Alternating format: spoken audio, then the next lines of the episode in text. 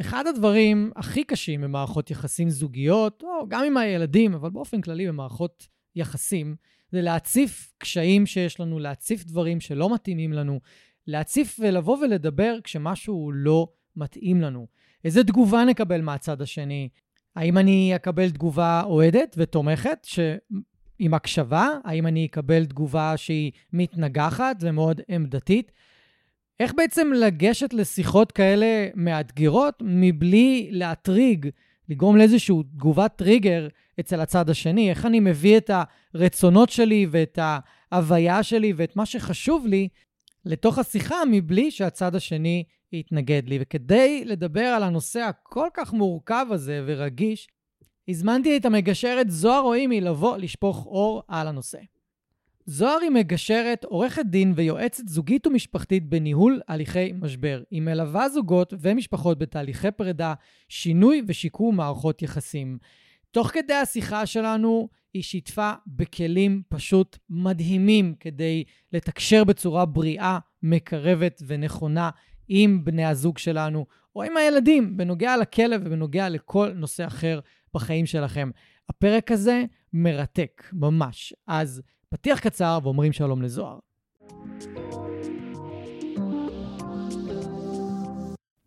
ברוכים הבאים לפודקאסט מחשבות של כלב. שמי גיא תיכון, ואני עוזר לבעלי כלבים להתגבר על בעיות התנהגות מורכבות עם הכלבים שלהם בשיטות המבוססות על תגמולים וחיזוקים בלבד.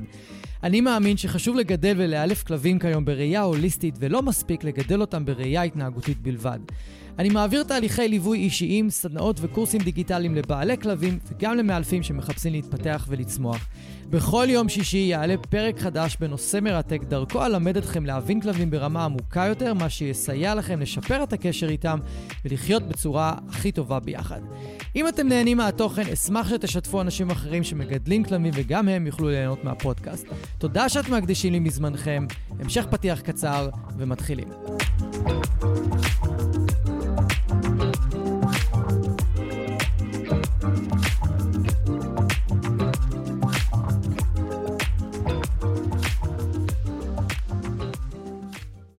היי זוהר, ברוכה הבאה לפודקאסט.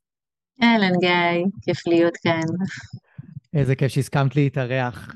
אה, יש לך הרבה ניסיון בכל מה שקשור לתקשורת בין בני זוג, בגלל מה שאת עושה, אז אני אשמח שתספרי בקצרה מה את עושה באמת, ואיך זה קשור לפרק שלנו היום. אוקיי, okay, ממש ממש בקיצור, ואני אתחיל רק ב... בנקודת הזמן שלפני כמה שנים, שבתואר הראשון שלי למדתי משפטים, אחרי mm. המון גלגולים מחשבתיים שעברתי, אבל אני חושבת שמהר מאוד הבנתי שלא זה סוג התקשורת שבטח הייתי רוצה לאמץ בחיים שלי, ואני בטח לא יכולה לעזור לאנשים אחרים להשתמש בכלי הזה כדי לפתור קונפליקטים ומשברים ולייצר עבורם. אה, פתרון נכון או עתיד יותר נכון. ולשמחתי הרבה נחשפתי יחסית מהר לגישור, לעולם הגישור. ושם ממש ככה כמו שלפעמים אה, שומעים בסרטים את הבואינג הזה, mm. נפל האסימון.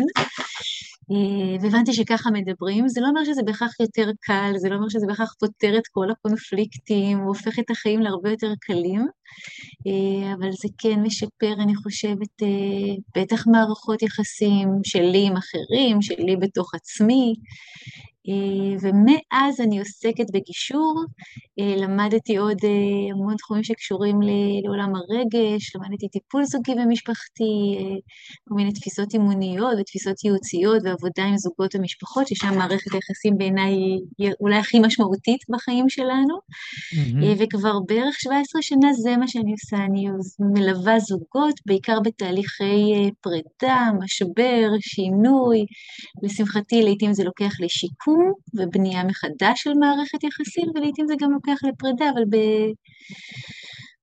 בדרכי נועם ושלום, עד כמה שאפשר. אה, וזהו. מעולה.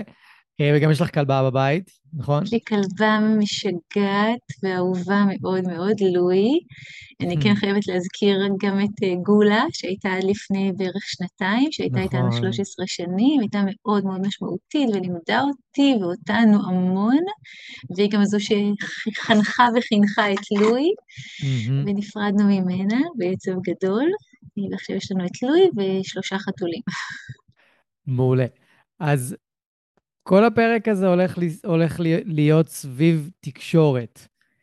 תקשורת בין אנשים, תקשורת בין בני זוג, כדי שנוכל לעזור לאנשים שנכנסים לזוגיות חדשה, או אולי נמצאים עכשיו בזוגיות ויש להם קשיים, הם לא יודעים אולי איך לדבר על מחלוקות וקונפליקטים ופערים שיש בנוגע לכלב, איך לאלף אותו, איך לגדל אותו, איפה לגור איתו, אני חושב שזה גם משהו משמעותי. ובאופן כללי, איך אנחנו יכולים להביא את עצמנו לידי ביטוי בתוך מערכת יחסים שאנחנו יודעים כמה זה מאתגר, וכמה זה יכול להיות לפעמים, אולי אנשים מרגישים שצריכים לוותר על עצמם ועל העקרונות שלהם או הערכים שלהם במקומות האלה. אז אנחנו נפתח את זה לאט-לאט, כמו שאמרת בשיחה המקדימה שלנו, ניקח את זה מההתחלה שרוצים לאמץ כלב ומגדלים אותו ועד לפרידה ממנו, שגם שם, מהסיפורים שלך, יש שם כל מיני עניינים ששווה להתייחס אליהם. ואני רוצה דווקא להתחיל בשאלה שלדעתי היא, היא שאלת בסיס. כי אני מאמין, כי, כי אני מאמין ש, שכן, אני רוצה לשמוע, מאוד מסקרן אותי לשמוע מה את אומרת. בעיניי, כשאנחנו מגדלים כלב ואנחנו צריכים לקבל החלטות לגביו, זה יהיה מאוד שקול להאם אנחנו מגדלים ילדים, ואנחנו צריכים לקבל החלטות על, על הילדים כזוג. זה יהיה מאוד שקול. ואני חושב שאפשר לנבא חלק מהדברים, או חלק ממה הולך להיות בעתיד. במיוחד אם עכשיו זה זוג צעיר שמגדל רק כלב, ועדיין אין ילדים בתמונה. ואולי אפילו הם לא נישואים, ואפילו אולי עוד לא חושבים על ילדים, אבל כן יש משהו שאפשר לקחת איך אנחנו מדברים על הכלב, או איך אנחנו מקבלים החלטות על הכלב, לגבי העתיד, לאיך אנחנו נקבל החלטות לגבי ילדים, ואולי גם דברים אחרים. מה דעתך? אני אגיד משהו שהוא יכול להיות, רגע, אני אנסה להגיד אותו בצורה מאוד עדינה. כן. יש אנשים שאומרים, כלב הוא כמו ילד. Mm-hmm. כאימא, ועם כל האהבה הענקית שלי לכלבה שלנו בפרט, ולהבנה של החשיבות של כלב בתוך בית, כלב הוא לא ילד, נכון mm-hmm. שילד דורש תשומת לב עצומה ואחרת, וקבלת החלטות ממש אפילו בעניינים רגעיים. לו היא לא דורשת ממני או לא מבקשת ממני את המשאב שהילדים צריכים ממני, וגם גם אם אני לא אתייחס אליה כל היום, או גם אם אני אהיה כועסת או עצובה או שמחה, זה ישפיע עליה באיזשהו אופן מידתי שהוא פחות אפילו רגע מחזורי, והפידבק של מה אני מביאה לילדים ומה הם מחזירים בחזרה לעולם ולעצמם הוא כמובן הרבה הרבה יותר משמעותי. ועם זאת, יש, אני חושבת, בטח מי שאוהב כלבים ומגדל כלבים, יכול לייחס המון המון חשיבות לנוכחות של כלב בתוך הבית, גם עלינו וגם על האחריות שלנו mm-hmm. כלפיו, ויש פעמים שאומרים אה, שזוגות אה, רווקים לפני שהם נישאים ומביאים ילדים, שהם ממש מביאים כלב כתרגול, שאנחנו mm-hmm. נתרגל רגע עליו לפני שאנחנו מביאים ילדים, ואם ניקח רגע את המיקרוקוסמוס הזה של כלב וננסה לגזור משם, גם אפילו רגע את האימון הזה של איך אנחנו, איך אנחנו מגדלים כלב ביחד, איך אנחנו מתקשרים לגביו, איך אנחנו מתמודדים עם חלוקת האחריות, עם שינויים, עם רצונות, עם צרכים, דרכי חינוך, אז אם ניקח את זה אפילו כאיזשהו מיקרו-קוסמוס, אני חושבת שזה יכול ללמד המון. שוב, דווקא אולי כמגשרת וכמי שעוסקת עם משפחות, אני יכולה להגיד שהחיים הם כמובן מפתיעים ומאתגרים, וזה לא שאם למדתי משהו לפני שנה, אז אני יודעת בהכרח ליישם אותו היום. Mm-hmm. התרגול והאימון נדרש כל הזמן, אבל כן, ננסה לגזור רגע מתוך זה אולי משהו קצת יותר גדול. אה, ואולי גם אם נשכיל לנהל כבר בשלבים מוקדמים של מערכת יחסים אה, תקשורת נכונה, קבלת החלטות נכונות, אפילו בהחלטה הראשונה ראשונה בכלל של האם אנחנו מביאים כלב, אנחנו הולכים לגדל כלב ביחד, אם אנחנו מבינים את המשמעות של זה. וממש נטמיע את זה בתוך ה-DNA הזוגי שלנו, ואפילו כהצלחה, הנה, קיבלנו החלטה מאוד גדולה של לגדל כלב ביחד והצלחנו שם, אז אני חושבת שזה יכול לתת אה, לא מעט גם בהמשך. אה, ואני מסתכלת גם אולי ככה, וזה גם ככה ייקח אותנו בשיחה, על כאילו מחזור החיים של כלב בתוך מחזור החיים המשפחתי.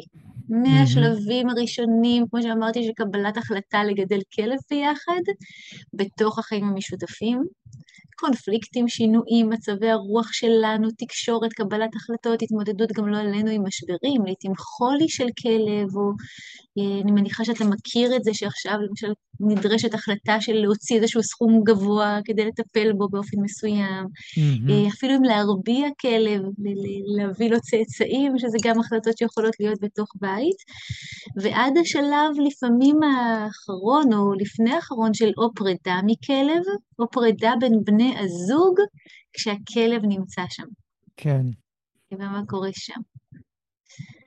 אבל לדעתך, מתוך, ה... מתוך הניסיון שלך, אם עכשיו, נגיד, אני נכנס לאיזושהי מערכת זוגית, אוקיי? אני נמצא במערכת זוגית, אבל אני לא, לא, לא נותן דוגמה מתוך, מתוך המערכת הזאת. אבל אם אני עכשיו, או כל בן אדם, נכנס לאיזושהי מערכת זוגית, האם אה, דרך קבלת ההחלטות לגבי הכלב, היא יכולה להעיד על משהו קדימה, שאנחנו רגע צריכים אולי לעצור ולהגיד, רגע, רגע, יש פה איזשהו פער שצריך אולי לבדוק אותו, לגשר עליו, או רגע, אנחנו לא מסכימים פה על משהו, האם זה אמור להדליק איזושהי נורה, או, או שפשוט יש אנשים שמפרידים לגמרי בין, רגע, זה כלב, זה ילד, לא בהכרח זה, זה דומה. מה דעתך? אני אקח את זה באופן דו-משמעי דו וכיווני.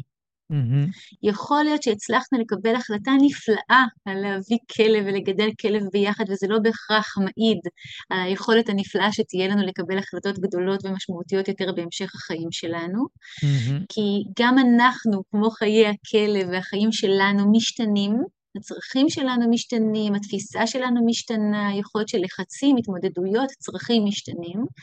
יכול להיות שגם ההתאהבות בשלבים ראשונים של הקשר מאפשרת להתמודד עם שינויים הרבה יותר גדולים, שבהמשך mm-hmm. לא בהכרח יהיה לנו את החוסן הזה. נכון. וגם להפך, יכול להיות שבשלבים ראשונים לא הצלחנו לקבל החלטות משמעותיות על אה, אם להביא כלב, או איך להתחתן, או איפה לגור, ובהמשך דווקא יכול להיות שנעבור תהליך אבולוציוני אה, חיובי יותר, שנלמד, שנתפתח, שנקבל או נקבל עזרה, אם מישהו יעזור לנו לדבר ונשכלל את יכולות קבלת ההחלטות שלנו. אז לא הייתי מנתקת, Mm-hmm. ברור לי שיש קשר, אנחנו איזושהי מקשה מתפתחת לאורך השנים, לא בהכרח הייתי גוזרת את הקשר הישר, שאם הצלחנו נצליח בעתיד, או אם חלילה נכשלנו ניכשל בעתיד.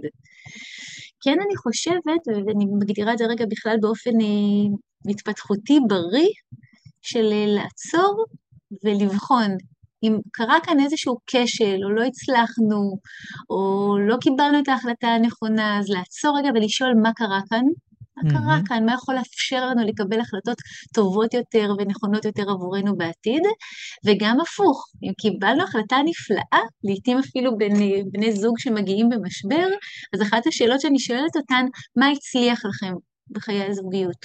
Mm-hmm. אז לפעמים אומרים הילדים, או הבית שקנינו, או הטיול הגדול שעשינו בחו"ל, או הכלבה המהממת והאהובה שלנו, ואז אנחנו ממש עושים שם, אה, זה איזשהו כלי שנקרא appreciative inquiry, תחקיר מוקיר. Mm-hmm. מה אפשר לנו אז בגיל 24 לבחור את הכלב המסוים הזה? מה היה חשוב לנו? מה בנו אפשר את ההצלחה הזו? Mm-hmm. מה הסב לנו אושר שם? אז גם ללמוד רגע אם זה לא הצליח, ובהכרח גם לפרגן לעצמנו ללמוד אם זה כן הצליח. זה לא מובן mm-hmm. מאליו.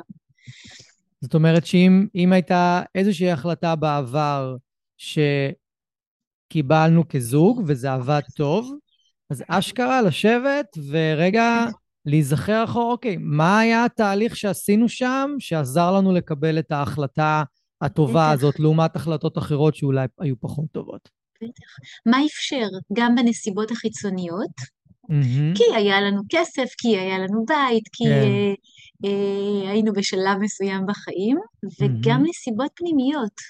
כי מאוד mm-hmm. רצינו שזה יצליח, כי מאוד אהבנו, כי ראינו את ההמשכיות של הקשר שלנו, כי רצינו לאהוב עוד מישהו מלבדנו, ואז בחרנו בכלב, או בהמשך בחרנו להביא ילד משותף. Mm-hmm. אני חושבת שההיזכרות במשאבים האלה היא גם מאוד מעצימה.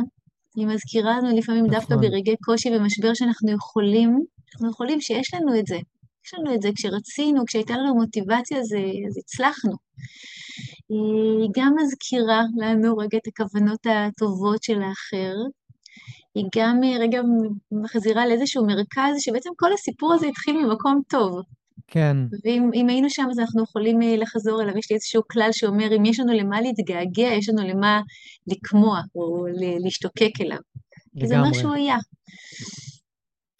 לגמרי, זו נקודה מאוד מאוד חשובה בעיניי. מה שאמרת עכשיו זה ממש... אה, זה עושה גם שכל, זה עושה סדר של רגע באמת איזשהו כלי, איזושהי דרך פשוט אה, למצוא איזשהו center, איזשהו מרכז שאפשר לבנות עליו, ואז ממנו, ממנו אולי לגשת לאיזושהי קבלת החלטה נוספת, זה ממש, אה, זה מעולה. ומתי, אפשר אותך עוד שאלה, מתי נכון לדעתך להעלות את הנושא של איך מגדלים את הכלב בקשר חדש? אני אתן לך, אני אתן דוגמה גם למה אני כן. שואל את זה. כי היום בתחום של האילוף יש כל מיני גישות. יש גישות מאוד כוחניות, שבעיניי הן לחלוטין עוברות את, ה, את, את, ה, את, את מה שמותר בחוק, אבל אין חוק במדינת ישראל, אז בהקשר הזה. זה יכולה להיות ממש גישה מאוד כוחנית ואלימה. זה יכול להיות משהו באמצע, שמשלב גם וגם, וזה גם חיזוקים, גם ענישה, ויש כל מיני דרכים להעניש כלב היום, ויש את הגישה שאני עובד בה, שגישת הפורסט, שאנחנו לא משתמשים באמצעי ענישה, ולא באמצעים כוחניים, אין חנק, אין דוקרנים, אין חשמל, אין את הדברים האלה. ונגיד אצלי, בתור מי שככה מאמן כלבים ומדריך בעלי כלבים, תבוא מישהי שתהיה מנוגדת לערכים האלה, אז זה לא יעבוד.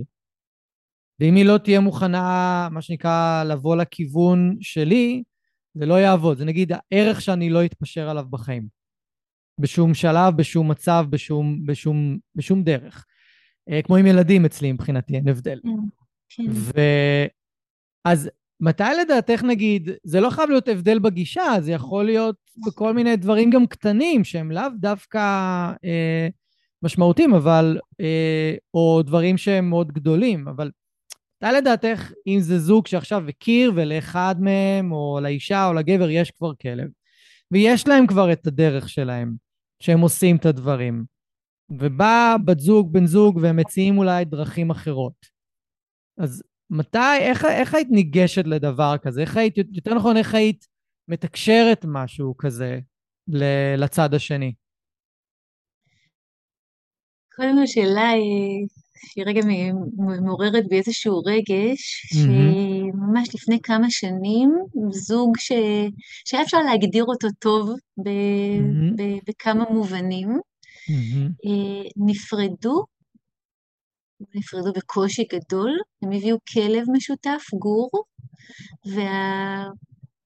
ואחד מבני הזוג, אני אנסה רגע להיות ניטרלית, אחד מבני. הזוג גילה ממש אלימות כלפי הילד, כלפי, תראה, לא סתם יצא לי, כלפי הכלב, mm-hmm. ובעקבות זה בן הזוג האחר ממש חווה קושי גדול, ועם כל האהבה והחלומות לעתיד הם נפרדו, כי אותו בן זוג אמר, ברור לי שמה שיוצא כאן זה חלק מאותו בן אדם, ואני לא יכול לשאת את החלק הזה.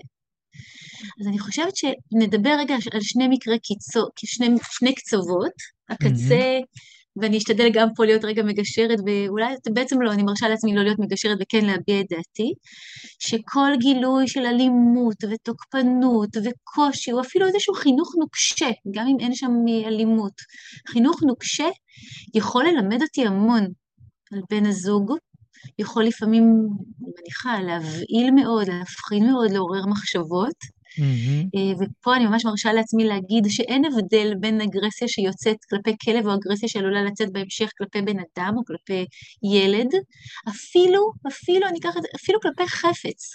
מישהו שבועט בחפץ או מקלל כשהוא עושה משהו. זה איזשהו חלק בו, זה לא קשור למה נמצא סביבו, זה איזשהו חלק בו שהוא יכול לגלות המון אגרסיביות או המון תוקפנות, והוא יכול ללמד אותי המון. זה איזשהו מקרה קצה אחד. מקרה קצה שני הוא אפילו מאוד מאוד רך ומאוד אה, דווקא לראות את בן הזוג שלי, באיך הוא מטפל בכלב, ברוך שיוצא ממנו. יש קבוצת אה, נשים כזו בפייסבוק שנקראת מה מצחיק, ועכשיו עלו כמה פוסטים של, אה, של הגלגל השלישי בזוגיות, ואז נשים מעלות את, ה, את בן הזוג שלהם עם תמונות אהבה עם הכלב. Hmm. שהם ישנים מחובקים במיטה, ואומרות, טוב, אז אני על תקן הצלמת, כי יש לי פה אה, תחליף הרבה יותר טוב.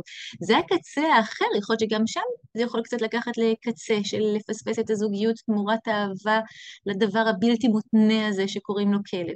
זה כמובן mm-hmm. קצה חיוב, חיובי הרבה יותר בטח מהקצה של הגילוי תוקפנות.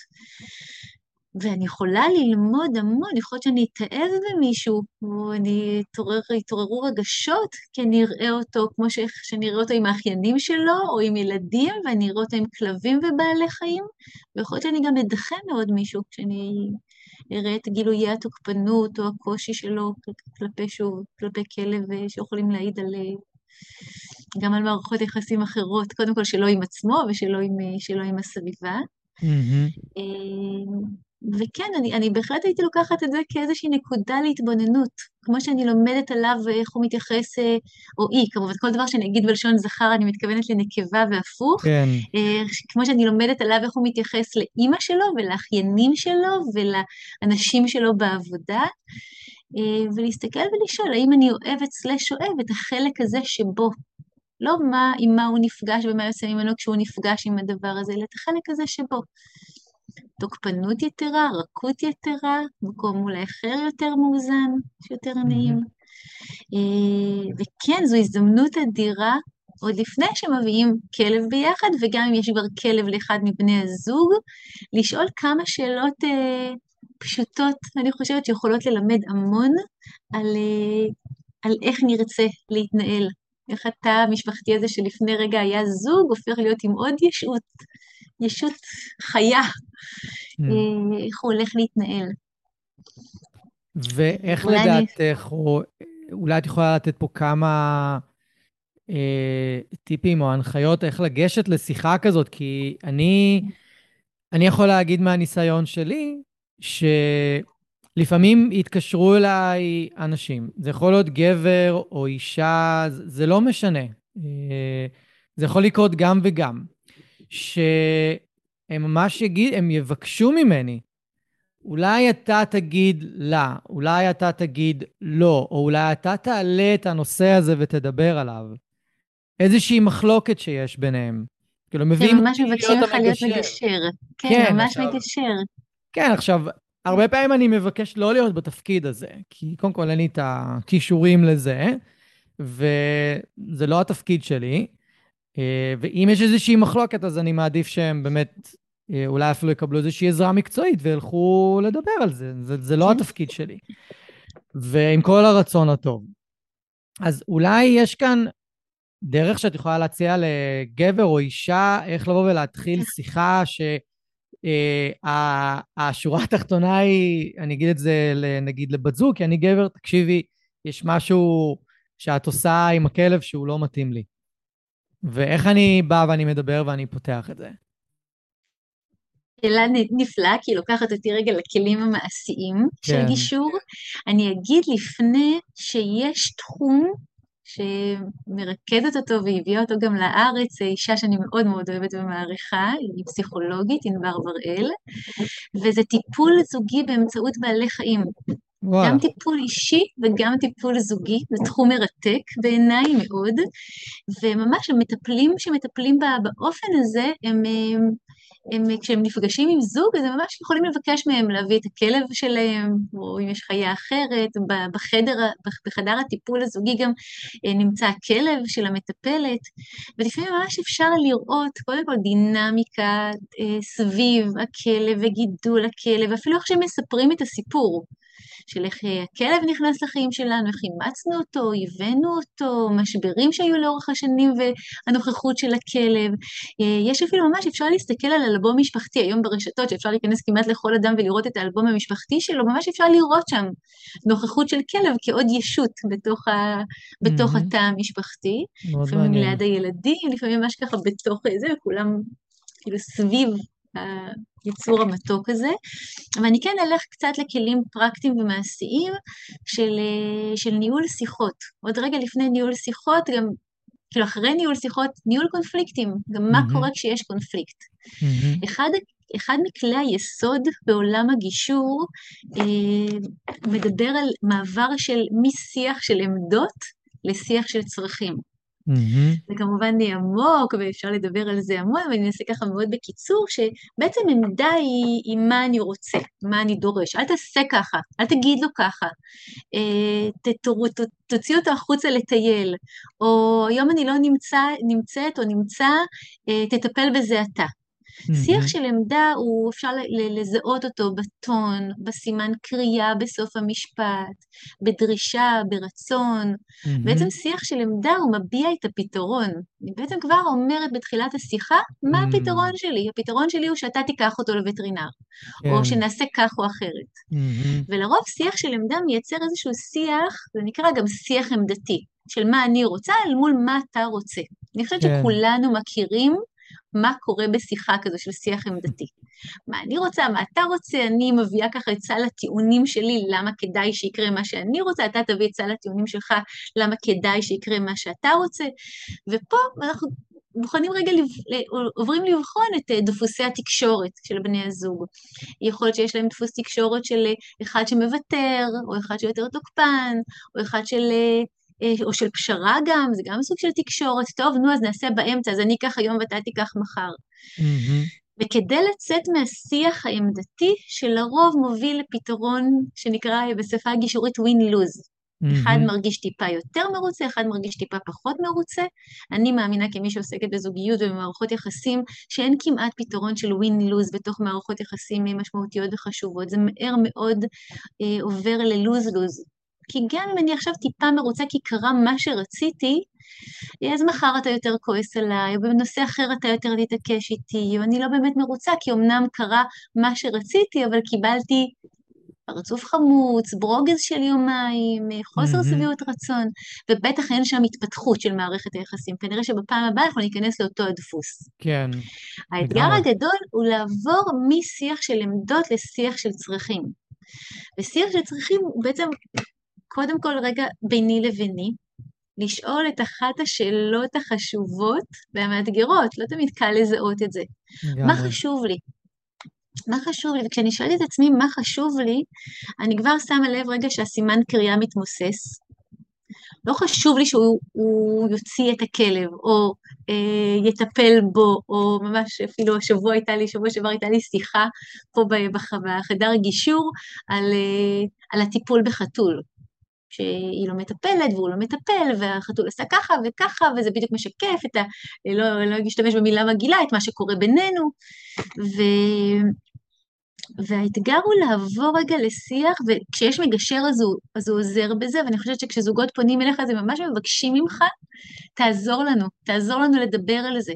כן. והנה כבר כלי גישורי נפלא, שכל אחד יכול. לגמרי. לשאול רגע, מה חשוב לך? מה חשוב לך עכשיו? יכול להיות שהוא יגיד, חשוב לי שגם תעשה. והשאלה הבאה היא מה עוד? כי באמצעות המה עוד, אני יורדת ממש מאיזשהו רובד שהוא עמדתי, של מה אני רוצה או מה אני דורש, לשיח שהוא קצת רגע יותר עמוק, יותר רך, כן. יותר כנה. ולא פעם אני אשמע שם, חשוב לי להרגיש שותפה, חשוב לי להרגיש שהקול שלי נשמע, חשוב לי להרגיש בעלת משמעות, חשוב לי להרגיש הערכה, חשוב לי להרגיש הכרה, recognition, במאמץ שלי, ב, ב, במקום שלי, בתוך הדינמיקה הזו שבינינו. והנה, אני ממש מדברת ויכולה לדמיין גם כלב, גם uh, ילדים בתוך זה. לגמרי. וכשאנחנו מדברים בצרכים, קורים כמה דברים נפלאים. קודם כל, האחר לא מרגיש מותקף. נכון. כי בעצם גיא עכשיו רק אומר לי מה חשוב לו. לא תקף mm. אותי מה אני לא, ומה לא עשיתי, ולאן לא הלכתי, אלא רק הוא אומר לי מה חשוב לו. וכשאני לא מרגישה מותקפת, האוזניים שלי טיפה יותר נפתחות. Mm-hmm. אז אני mm-hmm. יכולה רגע לשמוע. וכשאני שומעת צורך, כמעט תמיד אני יכולה באיזשהו אופן להתחבר אליו. כי גם אם לא היום או אתמול, קרה פעם, או קרתה סיטואציה בחיים שגם אני הרגשתי ככה. גם לי היה חשוב לקבל הערכה, גם לי היה חשוב להרגיש משמעותית, גם לי היה חשוב אה, אה, לחוש אה, הערכה או אהבה כלפי משהו מסוים. ואז כשבן הזוג שלי מדבר בצורך, אני כבר המנגנוני הגנה שלי, של לתקוף אותו בחזרה על מה הוא לא נרגעים, וממש לפעמים ככה אפשר להרגיש את זה בלב.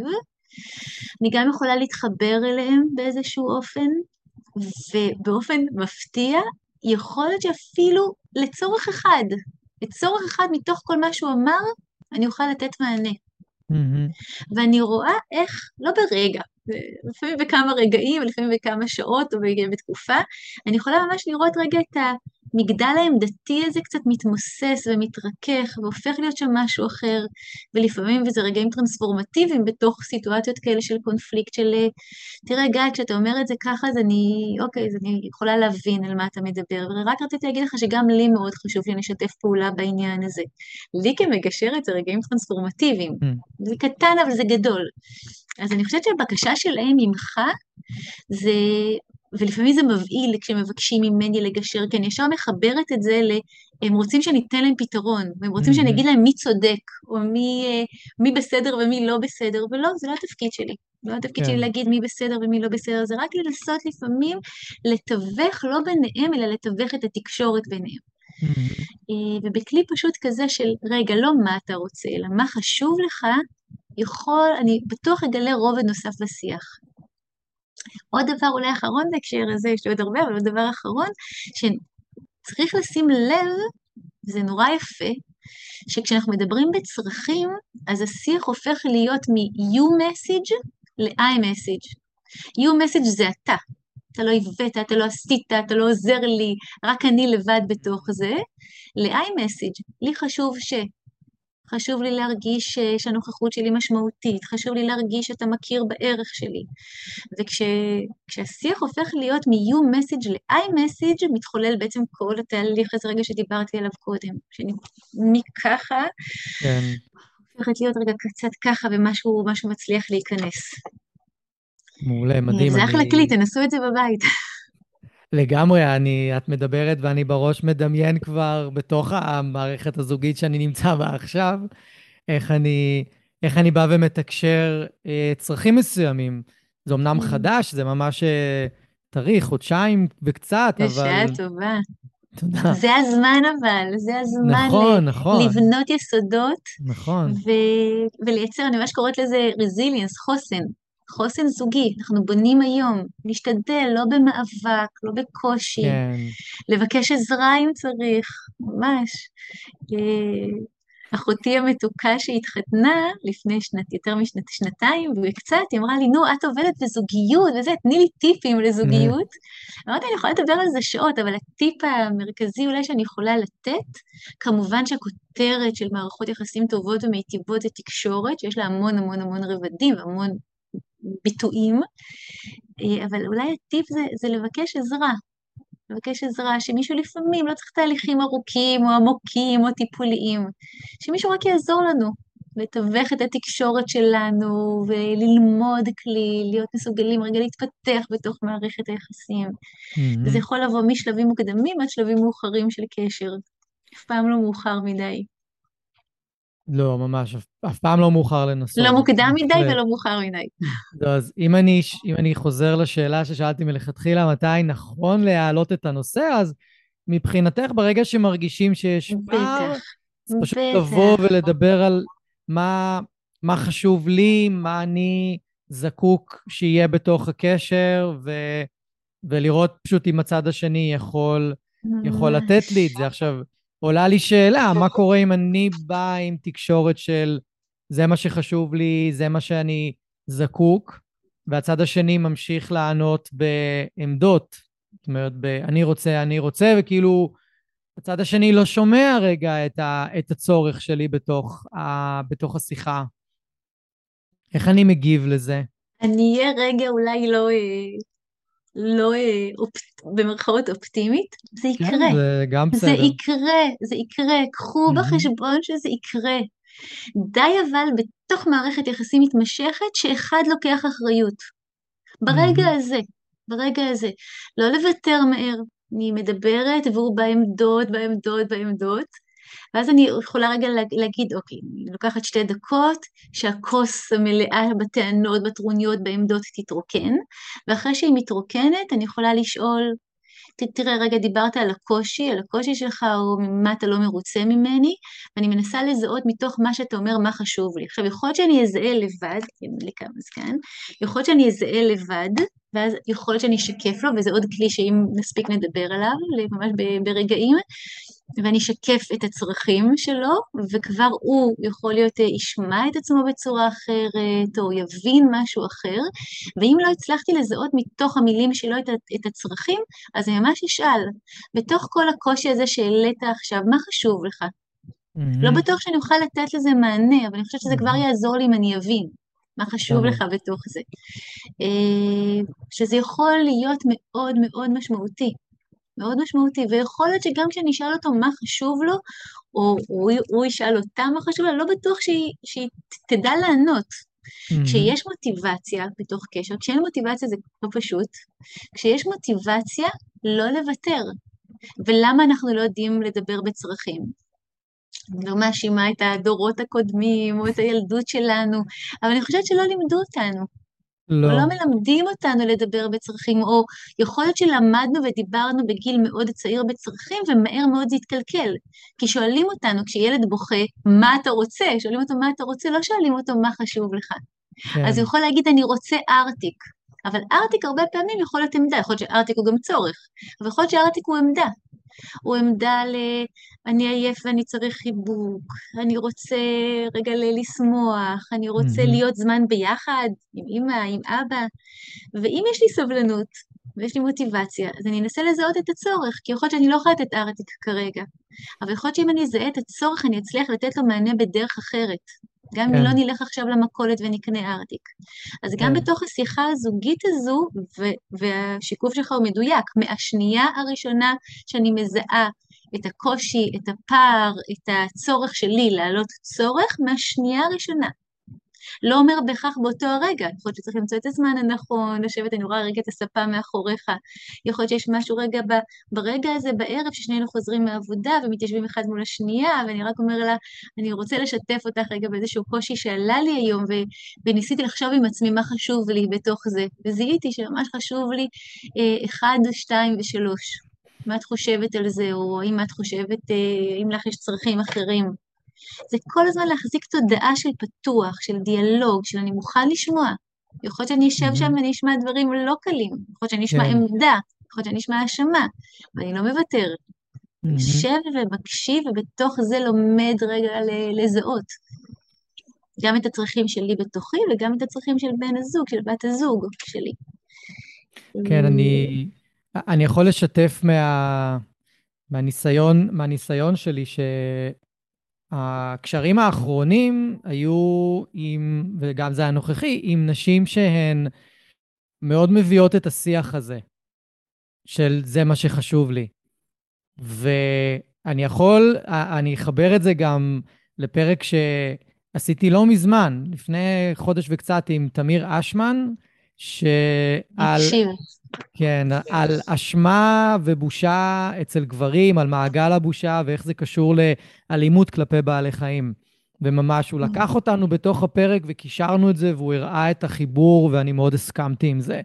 ואני יכול להגיד שבמקום הזה, כשאישה באה ומביאה את השיח של צרכים, אז בדרך כלל גבר מהר מאוד הולך למקום של, רגע, הנה עוד פעם, יש פה משהו שמאשימים אותי, הנה, יכול להיות שזה נוגע באיזה מקום של בושה שיש לי לגביו.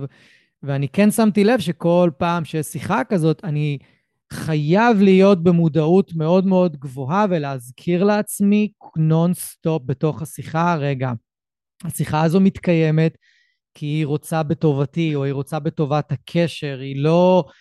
זה לא משהו אחר, לא באים להאשים אותי, אתה לא טוב מספיק, או אתה לא עושה מספיק טוב, אלא זה לא האשמה, אלא זה פשוט המקום של, רגע, בוא, זה יכול להיות יותר טוב. זה, ואם רק שנייה תראה את זה, אני אעזור לך לראות את זה, אז, זה, כשאני בא במודעות הזאת, זה עוזר לי לצאת מהמעגל הבושה ומעגל נכון, אשמה, נכון. ולצאת מהתסכול, ושנייה רגע להגיד לתסכול, כן, כן, זה מתסכל אותי, כי אני צריך עוד פעם לעשות את השיחה הזאת, אבל מה לעשות, אני צריך לעשות אותה כנראה עוד הרבה מאוד פעמים במהלך כן, החיים שלי. כן, כן. והנה, זו הזדמנות פשוט להתמודד ולהקשיב, ואז אני חושב שאני אקח משהו ממה שאמרת, שבתוך כל השיחה הזאת, לבוא ולשאול כל הזמן, אוקיי, היא אומרת את זה, מה חשוב לי? היא אומרת את זה, מה חשוב לי? ובאותו דבר הפוך, זה לא משנה. יכולה לבוא אישה בתוך מעגל בושה ואשמה משלה באותה מידה. זה לא משנה. אה, וגם שם, אז לשאול, אוקיי, מה חשוב לי? אני שומע את זה, ומה מה חשוב לי? זה גם מה חשוב לי, וגם, ב... ואם אנחנו רגע מסכימים לעבור דרך ולנהל את השיחה לא רק עם בן הזוג, אלא גם ביני לבין עצמי, יכול להיות שאני אפחית המון המון קונפליקטים. Mm-hmm. דוגמה, אה, איפה אתה? אתה לא מתקשר. או שאיפה אתה? אתה פה. אה, איפה אתה? אתה לא מתקשר. אז אני יכולה להגיב לה, מה, הייתי עסוק, את לא, לא מבינה את זה, את כן. רק חושבת על עצמך, או אם אני אעצור ואני אשאל את עצמי, מה היא אומרת לי? מה היא אומרת לי עכשיו? אני צריכה אותך, מתגעגעת אליך, אני רוצה מהמם. זמן איתך, נעים לי כשאתה מתקשר אליי. וואו, איזה כיף, איזה כיף, אז בכלל התשובה שהייתה קודם היא לא, לא רלוונטית. אני ממש עשיתי את זה פעם עם אימא שלי, שכשהיא הייתה מתקשרת, אז הייתה ככה מתחילה ב... איפה את? את לא מתקשרת? והייתי אומרת לה, אימא, אבל את לא רואה, אני עסוקה. ואז פתאום שמעתי, אימא שלי, מה היא בעצם אומרת לי? היא מתגעגעת אליי. ואז התחלתי לענות לה, גם אני מתגעגעת אלייך. וכל השיח משתנה, גם ברמה המעשית, גם ברמה ממש אפילו האנרגטית. ואולי פה איזשהו טיפ חשוב לשיחה החיצונית. אה, יש משפט חמוד שאומר, issue, not the ish. כן, את הנושא, לא את האדם. לא את, לא אתה, לא את, כן, אתה, אלא רגע מה הנושא.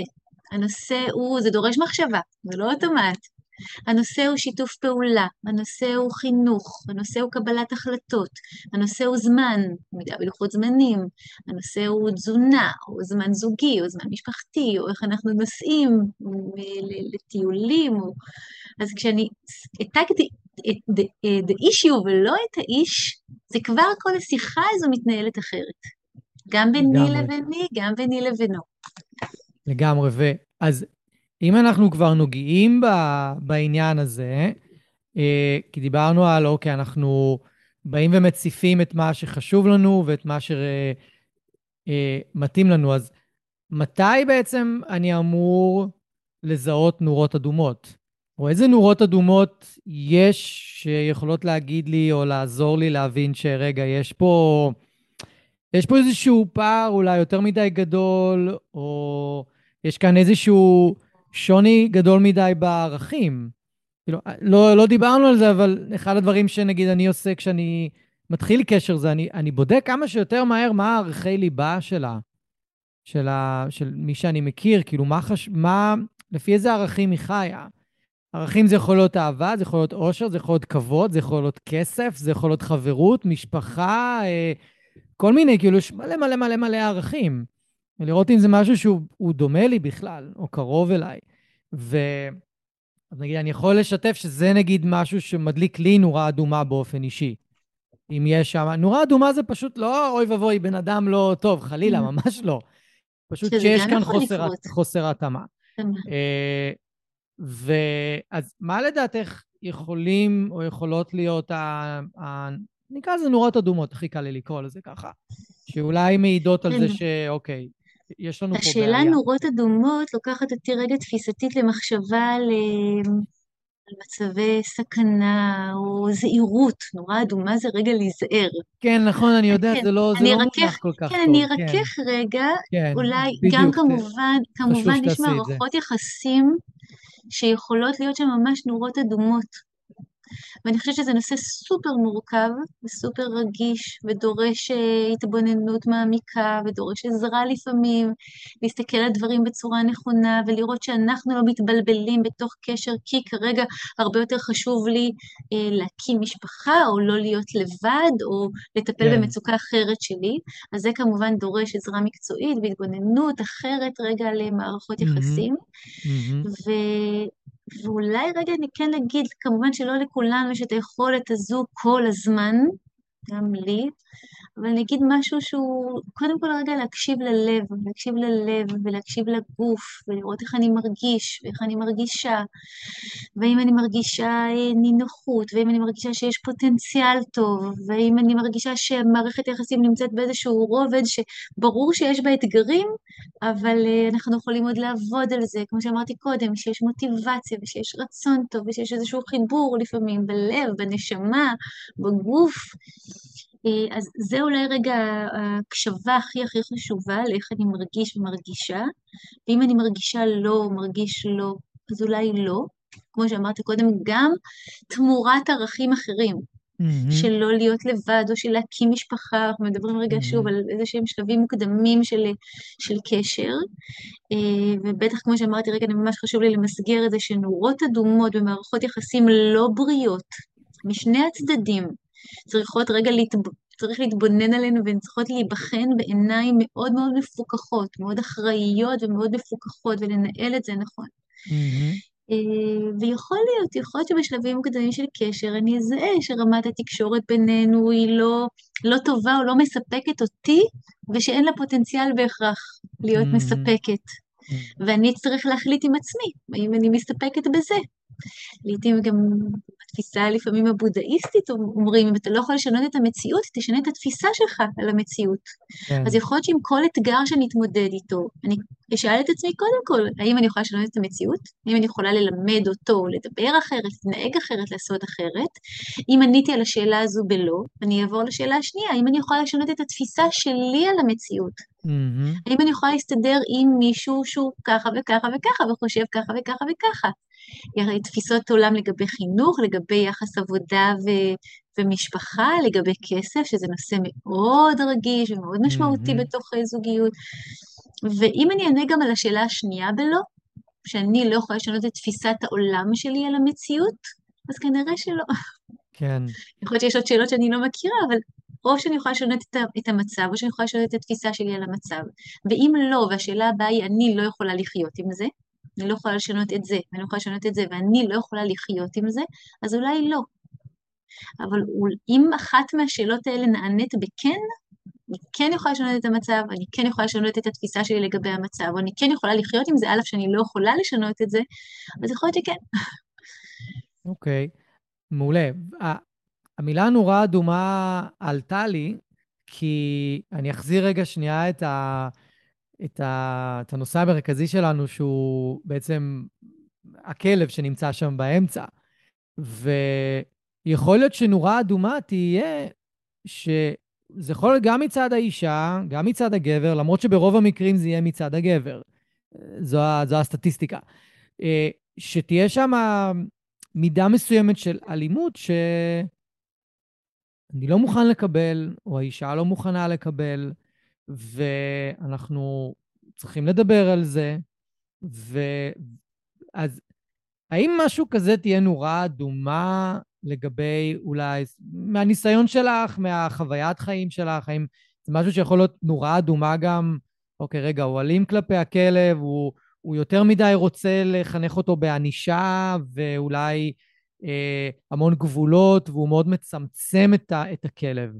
מצמצם את, ה, את, ה, את האזור מחיה שלו ומגדר אותו, למרות שהוא אומר שהוא אוהב אותו.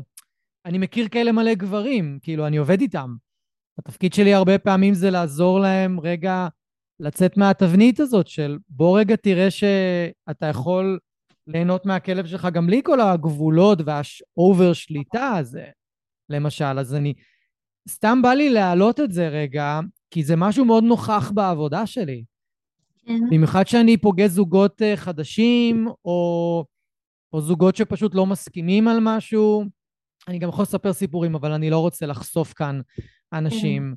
כן. אני רוצה להעלות את העניין הזה, כי זה פשוט משהו שאני כן פוגש אותו ב- ביום-יום בעבודה שלי. שאני בעצמי אפילו שואל הרבה פעמים, רגע, הוא, הגבר מתנהג ככה, ואני, אין לי ילדים, אוקיי? יש לי דוגמאות מסביבי להורים, איך הם מתנהגים עם, ה, עם הכלב, איך הם מתנהגים עם הילדים. אני כן רואה חפיפה מסוימת. ואני כזה כל הזמן שואל את עצמי ו- ומתחבט עם זה, אז אני תוהה אם זה נורה אדומה שמישהו, מישהי לא משנה מי, צריכים להתייחס אליה? מה את חושבת? אני רוצה כאן לענות, אני נזהרת רגע בתשובה שלי. כן. כי אני חושבת שאולי נדרשת התבוננות יותר מעמיקה של איש מקצוע יותר מעמיק שמבין בנבחי הנפש של האדם, כי ממש עולה פה שאלה האם בהכרח תוקפנות או התנהגות של אדם מסוים כלפי משהו מסוים מעידה על אותה תכונת אופי גם כלפי אחרים. כן. מישהו שהוא למשל נורא אה, אה, יכול להיות אגרסיבי לגבי אה, דברים מסוימים, אולי חפצים, או כלפי mm-hmm. בעל חיים, והאם זה בהכרח מעיד גם כלפי בני אדם, ויכול להיות שיש כאן ממש שאלה רגע של גבולות. יכול להיות שאני בן אדם כעסן בעבודה, אבל בבית עם הילדים יוצא ממני רוך. ואני רק בהתבוננות האישית שלי, אני יכולה גם להגיד שכן, שאנשים מסוימים מוציאים מאיתנו דברים מסוימים, ויכול להיות שעם אה, אדם מסוים אני הרבה יותר רגישה, או הרבה יותר כעסנית, או הרבה יותר קצרת אה, רוח, ועם אנשים אחרים לא, וזה לא אולי בהכרח מעיד על כל תכונות האופי שלי עם כל בני אדם. אז אני כן רוצה רגע לשים איזושהי זהירות. אני חושבת, אבל פה אני אענה רגע ב... כזוהר האישית ולא כזוהר המקצועית. אני חושבת שגילוי של תוקפנות ואלימות הוא כן משהו שאני לא יכולה להתעלם ממנו. אם מישהו אלים כלפי כלב, אני לא יכולה להתעלם ממנו, אני לא יכולה להגיד הכלב המסוים הזה הוציא ממנו את התוקפנות, אבל התוקפנות כן. הזו לא תבוא לידי ביטוי במצבים אחרים בחיים. כן. לי למשל תוקפנות פיזית, מילולית, אה, גופ, כאילו גופנית אפילו, גופנית זה לא בהכרח להכות מישהו, זה משהו באגרסיות או בשפה או בשפת הגוף שלי או השפה המילולית שלי, יכול אותי מאוד להבהיל או מאוד אה, לעורר בי מחשבות. Mm-hmm. אז אני לא רוצה לעשות איזושהי אה, כן. מחיקה כזו של כל מי שמגלה כן. תכונת אופי מסוימת כלפי דבר מסוים, בכך יביע את אותה תכונת אופי כלפי כל דבר. אבל אני כן אישית, אני חושבת שאותי זה כן היה מעורר בי המון המון מחשבות, המון אה, אה, רגע בחינה מעמיקה, זהירות מסוימת. Mm-hmm. אתה לא יכול אה, להתנהג, אה, וגם כמובן בשפה זכרית ונקבית. כן. אתה לא יכול להתנהג לאימא שלך או לאחותך או אה, לחברה שלך מהעבודה או לחתול שלך, אבל מחר לא להביע כנראה את אותו חלקיק של אותה תכונת אופי גם, גם בהיבטים אחרים, אז אני חושבת שכן צריך לקחת את זה בחשבון. זה לא אומר בהכרח שזה לא בר טיפול או בר שינוי. כן, בוודאי. יכול להיות שזה בר שינוי ושאני כבת זוג הייתי מוכנה לעבור דרך, לטפל בזה, לבחון את זה, ללמוד דרכים להתמודדות עם כעסים, אה, להביע, דרכים להביע את עצמי, זה לא אומר שזה לא בר תיקון וטיפול, זה כן אומר שאני ממש צריכה רגע לשים לב לזה. שוב, כן. האם אני יכולה לשנות את המצב, האם אני יכולה לשנות את התפיסה שלי לגבי המצב, והאם אני יכולה או מסכימה לחיות עם זה. כן. ואם התשובה היא לא על אחת מהן, אז לא. כן. אז לא נקודה.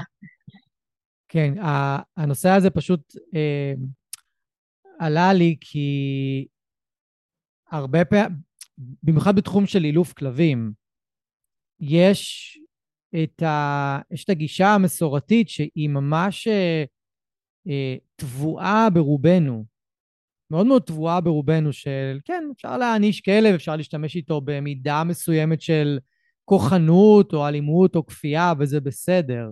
ואני רואה המון המון המון אנשים שזה בסדר מבחינתם, והרבה פעמים כן תהיה הפרדה מאוד ברורה אצל האנשים של הכלב אני אתנהג בצורה כזאת, כי זה מה שלמדתי בתור ילד, זה מה שראיתי כילד, זה מה שלימדו אותי כילד, ממש ככה. ובשאר המקומות הם, הם לא הם כאלה. לא כאלה. אוקיי, אז אני, אני כן חושב שאיפשהו פה אפשר לעשות הפרדה, אבל אני אתייחס למשהו מאוד חשוב שאת אמרת, וזה מבחינתי כאילו ענה לי על השאלה מעולה. אה, להסתכל על עוד תחומים של הבן אדם בחיים שלו, ולראות אם זה שם בא לידי ביטוי. אם כן, אז כן, צריך, צריך כנראה לדבר על זה, ולהציף את זה, ואז לשאול את עצמי איך אני מרגיש עם זה. כאילו זה מה שאני כזה לקחתי ממה שאת אמרת עכשיו. ואולי גם לנסות לבודד, אגב, כשדיברת עכשיו נזכרתי שלפני כמה חודשים הכלבה שלי רצה לכביש. בעלי. הגיע הביתה, והיא רצה לכביש ועברה מכונית ברחוב, והיא ממש, היא, היא כמעט נגעה בה, ואני זוכרת שהייתה לי תגובה מאוד קיצונית, שממש נכון. צעקתי, ו, נכון. וכשהיא נכנסה הביתה ממש כאילו לא, לא ידעתי איך, כאילו איך להגיב, זה, זה מצב קיצוני רגע של בעלה, אני מניחה שגם חלילה חלילה עם ילדים, פתאום כן. עומד לי ייפול, או הוא נמצא נכון. לפני איזושהי סכנה, תצא ממני איזושהי תגובה שהיא לא בהכרח משקפת את כל התגובות שלי, אני לא מגיבה ככה לגמרי, על מצבים אחרים. אבל אם לגמרי. יש איזשהו דפוס שחוזר על עצמו, אם אני אומרת, זו תפיסת העולם שלי, אני מאמינה שהחינוך צריך להיות נוקשה, אני מאמינה בחוסך שבטו שונא בנו או שונא כלבו. ואני ממש צריכה להסתכל, האם זה מתאים לי? האם זה כן, מתאים לי כמישהו שאני הולכת לחלוק איתו את החיים שלי? לגמרי, ולחזור לאותן. שאלות, שלוש שאלות של קודם. לגמרי. והיה איזשהו נושא שדיברנו עליו לפני, ה... לפני שהתחלנו להקליט, שהוא נכנס כאן בעיניי טוב, ואני אני אשמח שנדבר עליו, כי את גם הזכרת את זה מקודם, שאחת הדרכים הכי טובות אולי, תגידי לי אם לזה התכוונת, להבין רגע אם המערכת הזוגית הזאת בהקשר של הכלב, כאילו אנחנו, ולא רק בהקשר של הכלב בעצם, אבל זה, זה מתאים לנו, אז האם, או יותר נכון, איך אני מרגיש כלפי עצמי כשאני נמצא ליד הפרטנר. אז אני אקח את זה רגע ואני אקביל את זה לכלב. אני רואה, נגיד, אני אתייחס שנייה לעצמי, אני תמיד אוהב לתת דוגמאות עליי. אני, אני אתן דוגמה, אני רואה את, ה, את הבת זוג הנוכחית נכנסת הביתה, אוקיי, באה לבקר אותי, והרבה פעמים היא תתייחס לכלבים לפני שהיא מתייחסת אליי, שזה מבחינתי כאילו סימן מעולה, אוקיי? וכן יצא לי להכיר נשים שהתייחס, שנכנסו אליי הביתה והם לא כל כך התייחסו לכלבים. כאילו זה היה כזה, אוקיי, נחמד שהם פה. זה לא נורא, אבל זה כן, זה כן יגרום לי באותו רגע להגיד, איך אני מרגיש עם עצמי לגבי זה? זה נעים לי? ואוקיי, אם זה נעים לי, אז אוקיי, בסדר, אבל אם זה לא נעים לי, זאת אומרת, אם אני, אני יכול לפתוח שם נושא, נושא לשיחה ולדבר על זה, יכול להיות שבכלל אה, היא תגיד משהו שלגמרי אני אקבל אותו בהקשר הזה, וגם יכול להיות שזה ישתפר, אבל הנקודה הזאת של איך אני מרגיש כש... ואני אקח את זה באמת לכלבים עוד פעם. איך אני מרגיש כשאני רואה את הבת זוג, או איך אני מרגישה כשאני רואה את הבן זוג מתייחס לכלבים, כאילו איך זה עושה לי בפנים. אני חושב שזה כאילו ממש ממש אה, נקודת אור כזאת, או, או זכוכית מגדלת ל, ל, אז לעניין אולי הזה. גם את זה הייתי לוקחת רגע בבחינה, כנראה שכמגשרת תמיד יש לי מצד אחד מצד שני. לא, מעולה, טוב כן, מאוד. הייתי רגע, הייתי, הייתי לוקחת את זה, קודם כל אני מתייחסת לזה שאמרת שהקשר הזוגי הנוכחי הוא יחסית חדש. כן. אז יכול להיות שיש שם גם מאפיינים אחרים של מבוכה, אני עדיין לא נכון. יודעת איך, אני מגיעה אליך הביתה ואני עדיין לא יודעת רגע אם קודם כל לתת לך חיבוק או לכלבים, לפעמים גם דרך הכלב, ממש יש, מדברים על זה שבתל אביב למשל אנשים מכירים אחד את דרך הכלב, כי הרבה יותר כן. קל לי להתכופף ולחבק כלב ולגלות כלפיו אהבה, מאשר להסתכל למישהו בעיניים ולהגיד לו, וואו, אתה מוצא חן בעיניי, איך קוראים לך? אז מהמם, לפעמים מה שזה, צריך לעשות סטיקר כזה, dogs, connecting people. לגמרי. ובגינת כלבים, הרבה זוגיות שמתחילות בגינות כלבים, ודווקא דרך הכלבים. אז לקחת בחשבון רגע שזה תחילתו של קשר, ושיש שם מבוכה לפעמים, או, או עדיין רגע בחינה של מערכת היחסים שלנו, וזה לא לגמרי. אומר שזה לא ישתנה. ממש אפשר מהמם. רגע להציב, להגדיר, כמו שכשנכנסים הביתה שיש ילדים, קודם כל הולכים לאישה, נותנים לה נשיקה, או האישה הולכת רגע לגבר ונותנת לו נשיקה, ואחר כך לילדים. אפשר ללמוד את זה לחלוטין, לא לוותר. כן אתה מדבר על איזשהו נושא שהוא בעיניי אפילו עמוק ופילוסופי, שמדברים על מה זה אהבה. ויש המון המון הגדרות על אהבה, ואני חושבת שלא סיימו להגדיר אותה, ואני לא יודעת אם יסיימו אי פעם. אחת מההגדרות של אהבה, זה האם אני אוהבת את עצמי כשאני עם בן הזוג, או כשאני עם האדם השני. זה לא אם אני אוהבת אותו ואת תכונות האופי שלו, זה האם אני אוהבת את עצמי ואת מה שיוצא ממני כשאני איתו.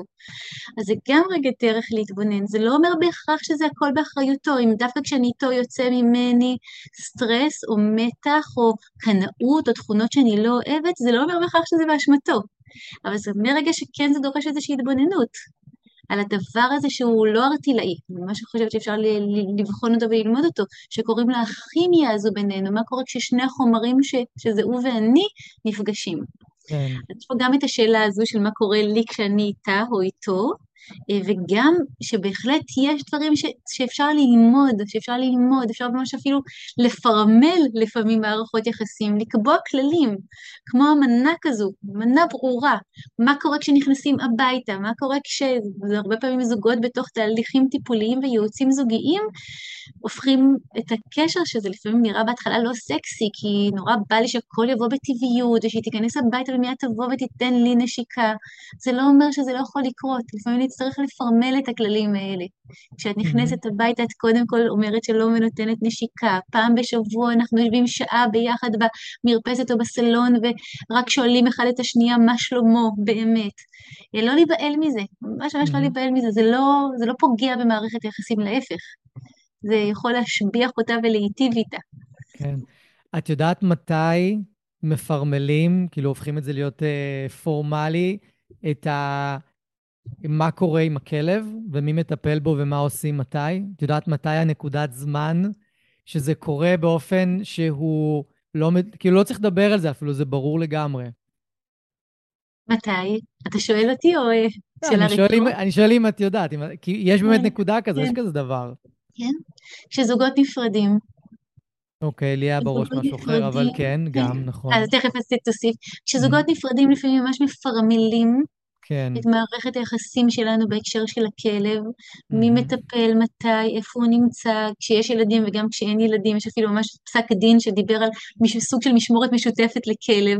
כן. אה, שבני הזוג חלקו את האחריות שלהם גם בהיבט הכלכלי, של איך מכלכלים אה, כלב, כל ההוצאות שלו, כשאולי עוברים תהליך ייעוצי, כשאומרים אנחנו רוצים ללמוד, זה לא בא לנו באופן טבעי ואנחנו רוצים ללמוד, אז אפשר ממש לעשות, אה, אני לפעמים קוראת לזה בין בני זוג, אמנה, אמנה של אהבה.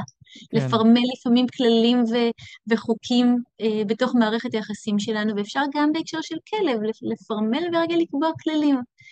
כשיש ילדים ורוצים לשתף אותם בתוך האחריות הזו של ילד, ואז יש ממש טבלה על המקרר, מי לוקח אותו לטיול, מתי, מי מאכיל, אה, אבל מה התשובה שלך הייתה?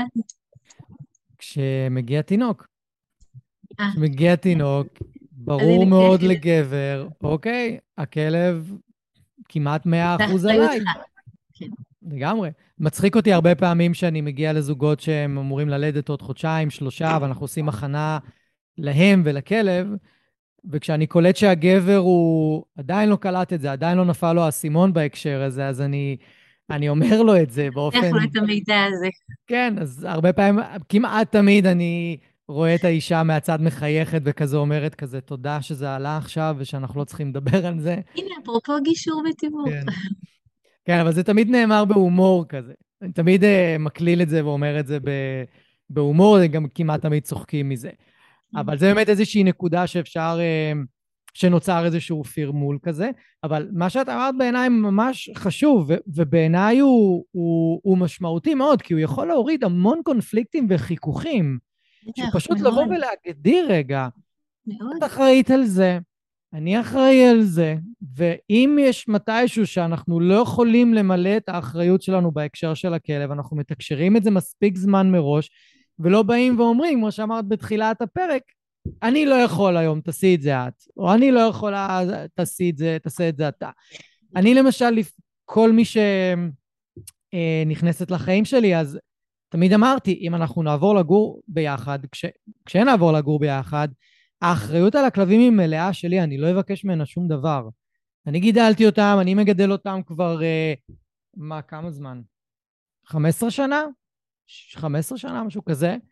הם עליי, שלי לגמרי, אני לא הולך לבקש שום דבר, ואם אני אצטרך עזרה, אני פשוט אציף את זה, ואני אראה אם היא יכולה לעזור לי, אבל אני לא הולך לצפות ממנה בכלל לא. זה הגדרה של כלל.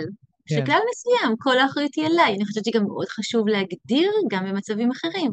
יכול להיות שהכלב נמצא אצלי רק שנה, ואז נכנס בן זוג, בת זוג לחיים שלי, ואנחנו מגדלים אותה עכשיו ביחד עוד עשר שנים, או עוד חמש שנים ביחד, ואז אנחנו או נפרדים או עוברים שינוי בחיים. אז זה היה שלי לפני כן, כי אני הבאתי אותו, אפילו בתוך, אפילו כשזוגות נשואים וחיים ביחד, בצד אחד יוזם, למשל להביא כלבים. לא פעם אני שומעת, זה כלב שלך, או אפילו לפעמים של, של נכון. לילדים, כלפי הילדים, זה אתה רצית את הכלב, תיקח אותו אתה או באחריות שלך. מאוד מאוד חשוב להגדיר את זה. אני חושבת שהתכלית הגבוהה של הסכמים, לא בהכרח הסכם משפטי או הסכם כתוב, כן. אבל התכלית הגבוהה של הסכמים זה שלום. נכון. זה הפחתת קונפליקטים ושלום, ולזכור את זה ש, שבהחלט אפשר רגע לדבר על זה, מה חשוב לך, בוא נדבר על זה לפני כן. כדי שאם נגיע למצב של קונפליקטים או מחלוקת, יהיה לנו יותר קל לנהל את זה. לגמרי. ואת התחלת כבר לגעת בעניין של פרדות, ואת נתקלת בזה הרבה, שזוג רוצה להיפרד, ויש כלב שם בתמונה, וצריך להחליט מה קורה איתו. במקרה שלי זה היה קל. כשאני התגרשתי, אז היה די ברור מי לוקח את מי, חוץ מכלבה אחת, שלא הייתה לגביה מחלוקת, אלא פשוט לאן שאני הלכתי, איפה שאני הלכתי לגור, לא, לא התאים לגדל אותה שם. בסופו של דבר היא הגיעה אליי, ובדיעבד אני מצטער שלא לקחתי אותה על ההתחלה, אה, כי הסתדרתי איתה בסוף. אבל, אה, אבל כן יכול להתעורר כאן הרבה, הרבה עניין והרבה חיכוך של מי לוקח את הכלב. איך, איך את בדרך כלל מציעה להם להתמודד עם זה? אני ממש בתוך גישור, אני ממש מדברת על זה, זה לא תופס את אותו הנפח ואת אותה משמעות ואת אותה חשיבות, אבל מבחינתי זה עוד פרק בהסכם. כן. כמו פרק על הילדים, כמו פרק על ממון, כמו פרק על חלוקת אחריות. יש ממש סעיף שקוראים לו כלבת המשפחה או כלב המשפחה, לעתים זה סעיף אחד, לעתים זה קצת יותר. אה, איך מחלקים אחריות, האם הכלב עובר עם הילדים בין הבתים, אה, האם לפעמים אפילו בתוך תהליך פרידה מביאים לילדים כלב, שיכול לתמוך בתוך תהליך פרידה ויכול להביא שביבי שמחה בתוך, ה, בתוך התקופה הזו. איך, איך הם מקלקלים, מכלכלים בכף את, כן. ה, את ההוצאות של הכלב, חלוקת אחריות, mm-hmm. מי לוקח לווטרינר, איפה הוא נמצא. לעתים כן יש הבנה, אוקיי, זה כלב שלך שהגעתי איתו לפני, אז תמשיכי את אה, לגדל אותו כן. ולטפל בו, ויש לפעמים ממש לקיחת אחריות משותפת. עד כן. יומו האחרון. אז זה כמובן נושא שהוא יכול להיות רגיש ומשמעותי, ו... ואני כמגשרת ממש שואלת, אני גם ממש שואלת, יש, יש חיות מחמד mm-hmm. בבית? מה עושים איתם? כן. אני יכול להגיד מהצד שלי, שהרבה פעמים יש רצון של בני הזוג לעשות משמורת משותפת, והם מוכנים לעשות את זה ממש 50-50. הפן הכלכלי, כמה זמן הכלב אצ, אצלו אצלה, או אצלו אצלו, אצלה אצלה, זה לא משנה. והרבה פעמים אני, אם מתייעצים איתי, אז אני יכול הרבה פעמים להגיד, תקשיבו, זה לא טוב לכלב מה שאתם עושים, כי הם באים אליי עם בעיית התנהגות מסוימת. כן. ואני אומר, עם כל הכאב, יכול להיות שאתם תצטרכו להחליט אצל מי הוא יהיה. נכון. או אצל מי תהיה, כי זה לא טוב לה.